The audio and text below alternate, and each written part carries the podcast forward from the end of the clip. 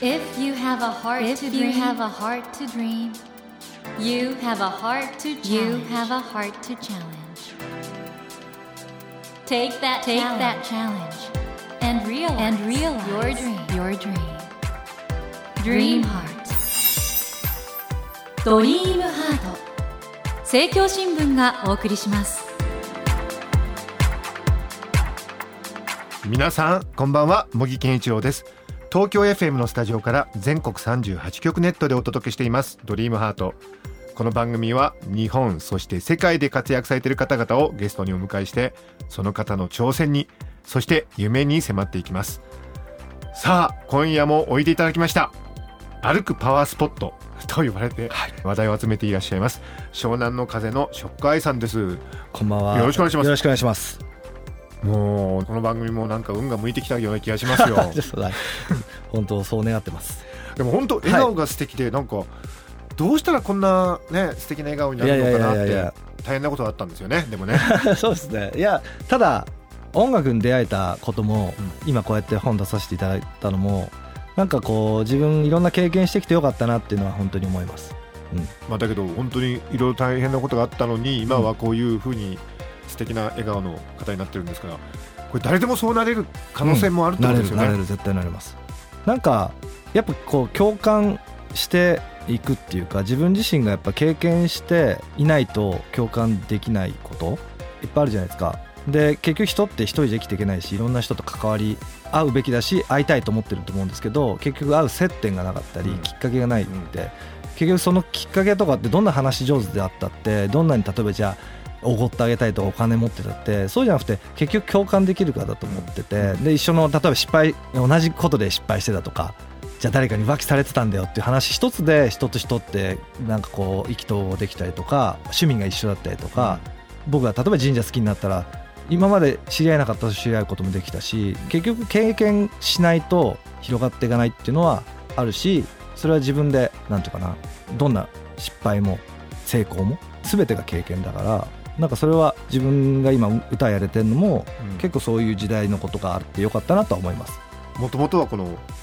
ゲッターズ飯田さんに歩くパワースポットと言われて、はい、神社に参拝するときにその SNS に写真を上げはいはい。ててうん、それを待ち受け画面にすると運気がアップするという噂もいやなんかそう。これはそういうつもりなかったんですけどスパイシーチョコレートっていう、はいはいはい。あのレゲエのグループの先輩がいるんですけど、たまたま伊勢神宮に初めて行く時にその方に誘われて行ったんですね。はい。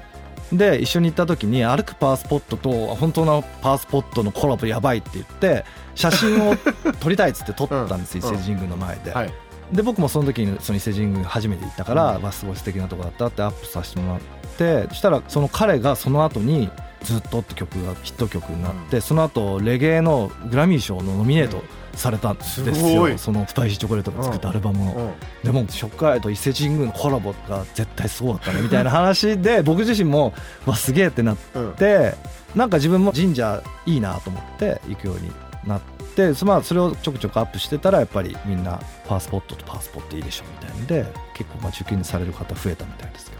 そのねグラミー賞ノミネートとかすごいですけどひょっとしたらなんかその歩くパワースポットと本当のパワースポットのコラボ半端ないとかねすごいっていうその行動力っていうかなんか思いついたらすぐうん。実行するとか、うんうん。そういうことがつながってるのかもしれないですよね。そうですね。だから信じるっていう習慣を多分つければいいんだと思うんですよ、うん。何かを信じてみるとか。その習慣をつけるためのきっかけかもしれなかったと思うんですよね。そうすると背中を押してもらえてうん。行動力も上がるし、そう行動力もそういう時にね疑って「本当やそれ違うんじゃないの?」って言ってる人って結局何もしないから。そうそう何も起こらないということなのかな？うん僕はでも一方でそういうふうに思ってます。本当に神様がいるいないじゃなくて、うん。手を合わせる習慣ってつまり感謝をする習慣。はい。物事を感謝から始めようとする習慣。でもそれを、はい、習慣としてやりましょうって頭で思ってもできないじゃないですか普通人間からある意味じゃやりやすい分かりやすいパッケージとして、はいはい。ってことがあるってことですようん、だね。からその全てを人は神様とか言うのかもしれないし、うん。その先祖を敬うって気持ちが神を敬うって気持ちなのかもしれないしだからそこはイコールなんだと僕は思っててそのあんまり非科学的なもので信じてるっていうよりかは習慣が大切だっていうので一番そのさっきおっしゃったパッケージとしてこれやってたら自然と身につくよ。人に感謝を感じるようになるとかなんか挑戦する時にあ頑張ってみよう。一歩踏み出してみようと思うとか。かそれはもしかしたらそういうことなのかもしれないですよね。なるほど。今回も神回ならぬパワースポット会になりそうな そんな予感がしてきましたが、はい、今夜も湘南の風のショックアイさんをお迎えしてお話を伺っていきます、はい、ショックアイさん今夜もどうぞよろしくお願いします。ます。改めましてここでショックアイさんのプロフィールをご紹介します。ショックアイさんは1976年神奈川県のご出身。レッドライス若旦那ハン君とともに湘南の風を結成。2003年アルバム「湘南の風リアルライダーズ」でデビューしました。これまでに19枚のシングルと7作のアルバムベスト版2タイトルをリリースしています。2011年にはポルノグラフィティの新藤春一さんサウンドクリエイターの淳さんとザ・野党を結成。また近年はキュートやジャニーズ WEST YouTuber のフィッシャーズなど幅広いジャンルのアーティストに楽曲提供を行っています。そして先日ですね4月5日に講談社から歩くパワースポットと呼ばれた僕の大切にしている小さな習慣。これを発売されたということで、はい。歩くパワースポットというのは実は習慣が作り上げてるってのは大変大きなポイントかなと思うんですけど、はい、子供の頃からなんかそういう人と違ったことやってたってあるんですか？そうですね。なんか一つのものにすごくグッと集中しちゃう方で、はい、熱中しちゃうとずっとそれを寝る間も惜しんでというか例えば食べ飲ませでやっちゃったりとか,、だからそういうちょっと人よりは変わった子でしたね。あんまりこう協調性なかったりとか,、だそれは歩くパワースポットとはあんま関係ないですけど人と少し違う違和感っていうのは自分の中では感じてましたね昔から。例えばどんなことに熱中してたんですか？例えばあの舌をこうやって曲げてやるでしょ、う丸めたり、はい、あれを学校でやりだしたらもうずっと授業中それの練習して 授業やってんのに一人でこう鏡のところまで後ろのとこ行ってこうやって下で自分で練習したりとかあと一輪車とかも本当にこう股が痛くなるぐらいずっと練習して、学校で一番上手くなったりとかそういうとこありましたね。後にね音楽活動始められるわけですけど、はい、音楽はやってたんですか？やってなかったんですよ全く。え？だから17歳の時にそれこそ当時 DJ ブーム、はいはい、ああいうこうターンテーブルを2個使って、ヒップホップとかのレコードを流すのが、ちょっとその僕ら高校生、まあもちろん上の人たちの影響で、こう10代の結構高校生ぐらいの間でめちゃめちゃ流行ったんですね。うん、で、そのなんなら流行りにちょっと乗って、ターンテーブルを買ったところが自分の音楽キャリアのスタートで、だから楽器は持ってなかったです。もちろん中学の時ちょっとアコースティックギター弾くぐらい、うん、本当に長渕剛さんの曲弾けるぐらいの感じでしたけど、うん、もう本当音楽はそのターンテーブルが最初です。でも、いや、レコード買って、ちょっとこうやってるだけで音楽っては言えないですよ、まだね。え、それが今こんなね、いろんなグループにも楽曲提供して。そうそうそう。音楽シーンの真ん中にいるどういう、ね、だからその本当音楽も作ると本当ずっと作っちゃうし機材とかも。まあ楽器はそこまで今も得意じゃないですけどそういうコンピューターのそのコントロールっていうか、はい、そういうのも自分で全部独学で触って覚えて、うん、で自分で一人だからレコーディングできますよ。コンピューター使ってこうバーってエンジニアさんがやるようなこと。まあもともと中高は進学校行っちゃったわけですから地頭いいわけですもんね。いやいやでも楽しくなっちゃうんですよね。ずっとだから今も本当にご飯食べるの忘れて音楽作るの熱中しちゃったりとか。だそれのおかげかなとは思ってます音楽でやれてるのは。そう熱中するという、うん、まあ、習慣というか、そう。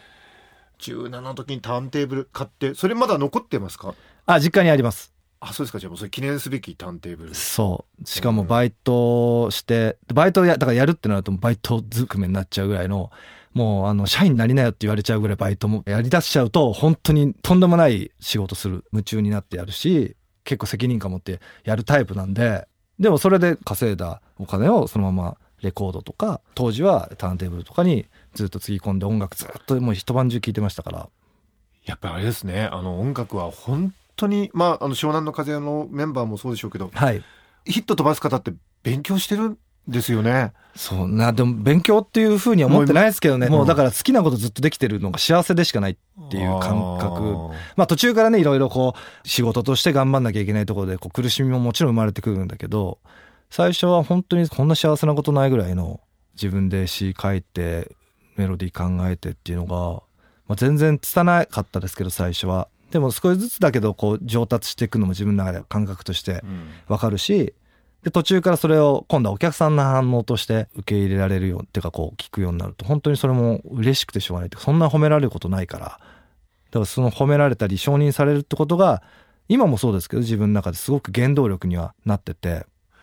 もともとねアーティストとして本当に人の心を動かす、はい、そういうことをされてて、はい、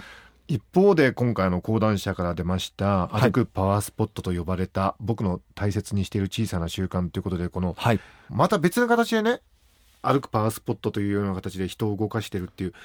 でこのご著書の中でその2つをなんかうまく混ぜてるというかね。そうなんかやっぱりすごく嬉しい反面その歩くパワースポットって言葉だけが一人歩きするのが本当自分の中ではなんか少し違和感があってでもすごく自分の中で嬉しいんですよ。自分のことで人が元気になったとか要はその自分を必要としてくれてるっていう感覚はすごく嬉しくて、でもなんかそこが自分の中でちゃんと自分がやってきた音楽のキャリアとこの歩くパワースポットってもの自体をちゃんと整理して自分の中で答えを見つけないと前に進めなくて、うん、でも自分の中でその答えをすごく探してやっぱりパワースポットとしてなんか人を勇気づける存在で今までは音楽っていう表現で人を勇気づける自分役目だったけど音楽以外人として人を勇気づける存在にこれからはなっていきたいなっていうか本っていう言葉で人に何か伝える。それはなんか同じだなっていうふうに自分の中ではすごく腑に落ちたというか、うん、今はだから迷いなく自分がやるべきことっていうのは見えてて、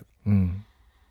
なんかその確信してる感じっていうか、うん、信じてる感じっていうのがすごく伝わってくる素敵な本でどんな人の人生でも肯定してくれるような、うん、そういうなんか感じがするんですよね。ありがたいです。そう。やっぱり僕自身若い頃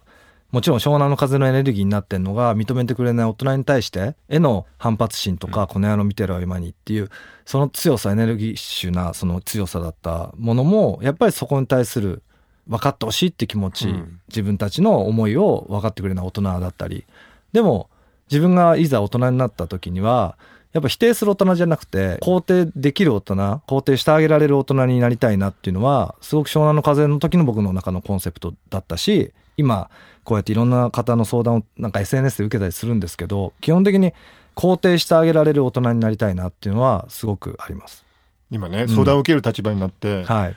皆さんどんなことに悩んだり困ったり、まあ、人間関係がやっぱ多いですね。あとは夢がないとかその2つがすごく多いです、うん、これ夢がないっていう方には何て答えてあげるんですか？僕はとにかく目の前にあることに没頭して一生懸命やる癖をつけてほしいっていうふうに言います、うん、やっぱり僕も結局目の前にあるものを一生懸命やってたのが夢になってたしこのアルクパワースポットって言われたことに対しても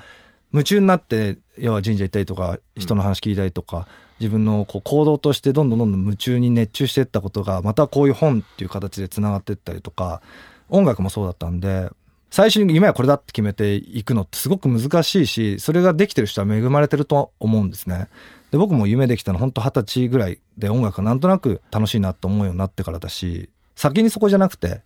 目の前にあるものとにかく一生懸命、人付き合いもそうだし、その目の前のタスクもそうだし、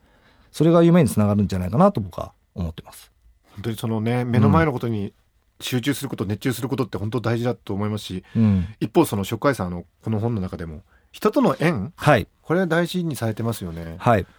だから縁も結局僕も湘南の風の話すると昔の話ってすごい運命的な出会いですねって言われるんですけど、結局全ての出会いを先に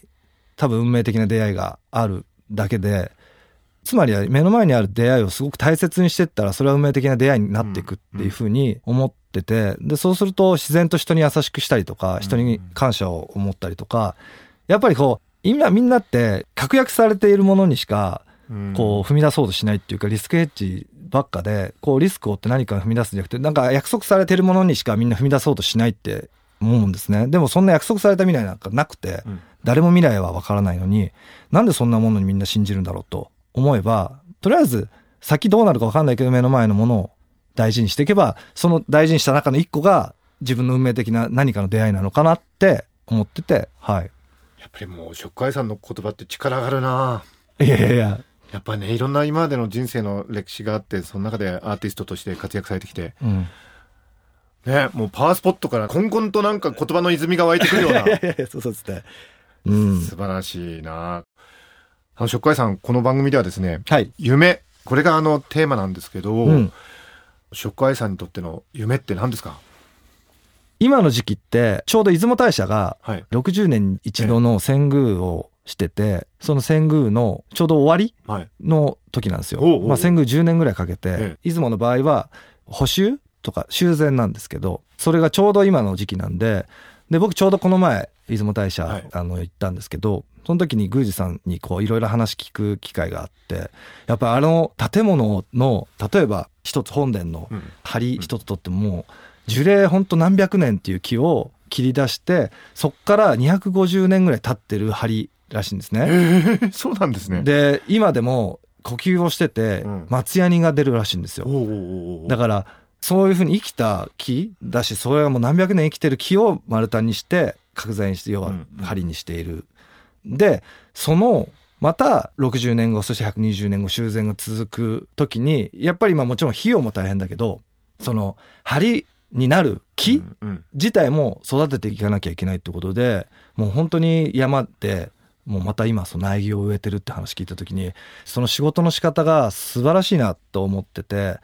で自分がこうまあ武士の家に生まれて数百年続いてる家でそんなのどうでもよかった自分が例えばこの先何百年先の自分の祖先をイメージした自分のこっからの5年の歩み方とか1年の歩み方って普通に目の前の1年目の前の5年考えるよりも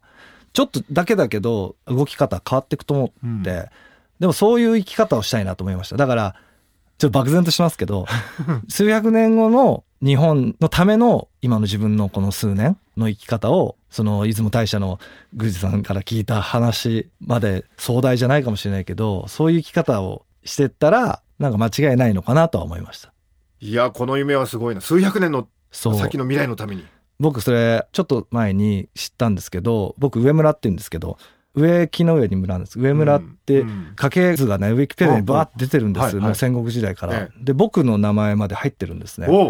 ではそこに数百年の記録がすでにあるんだね。そこをポッと押すと触解ってなるんですよ、うん。でつまりこれは数百年後の僕の知ってる人たちがウィキペディア開いたら僕の名前が出てくるってことはそうだね。た。時にそれもだから数百年後の自分の子孫じゃなくてもその世代の人がポッて見た時にショックアイってどういう人だったのかっていうこともイメージしながら仕事しようと生きていこうってちょっとそこも思いましただって僕その見たこともない自分の先祖をウィキペディアでしか知れないんですよそうですよね。あこういう人だったんだってでもその数百年後にはきっと今の動画とかね、うん音声とかも残ってるだろうしね。そうすごいね。だから器具壮大な。そう、でもそれって確実にそうなっていく中で、同じ5年の生き方でも、やっぱ数百年日本のために自分の残したい言葉、残したい音楽ってなんだろうって考えたいなって、目の前の子供にじゃあ何を伝えるかっていうのを、そこからイメージするっていうか。なんかもう本当あの戦国武将とお話ししてるような。そんな気持ちになってまいりまいしたがやいやいやいや。そうなんです。素晴らしい。あのーこのね歩くパワースポットとして今注目を浴びてるでも一方でもちろん湘南の風のはい。ファンの方もいらっしゃるじゃないですか。はい初回さんのどちらのファンの方にもなんかちょっとうん一言最後にメッセージいただいてよろしいでしょうか？はい。おそらくみんな不安のある人生、まあ、あの不安のない人生なんかないと思うし、それは僕も全く一緒で、でもなんか物事の捉え方を一つ変えるだけで本当人生っていうのは輝き出すっていうのを僕自身も経験しましたし、それを僕はこの本でもそうですし、歌でも伝えていますし、これからもますます精進して伝えていきたいなと思っておりますので、ぜひ一緒に気持ちというかそのムーブメントを作ってもらえたらなと思っております。ありがとうございます。はいというわけで、えー、森健一郎が東京 FM のスタジオから全国放送でお届けしています「ドリームハートそろそろお別れの時間となってしまいました。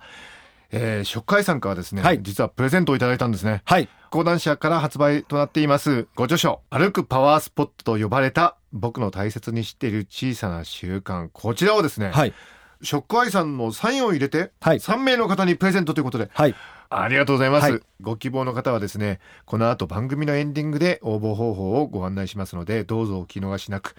ということで、あの本当に今日本がそして世界が注目する 歩くパワースポット。はい。食海さんをお迎えして2週にわたってお話を伺いました。僕もなんかねちょっと元気になった。ああいやよかったです。運が回ってきたような気がします。あありがとうございます。ありがとうございました。ありがとうございました。Never let Never go of that let go dream. of that dream. Never forget Never that forget heart to that challenge. heart to challenge. Dream Heart. 茂木健一郎が東京 FM のスタジオから全国38局ネットでお届けしてきました「ドリームハート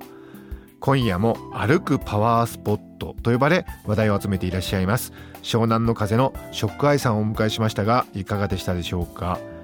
すごかったですよね。数百年後の子孫日本世界のために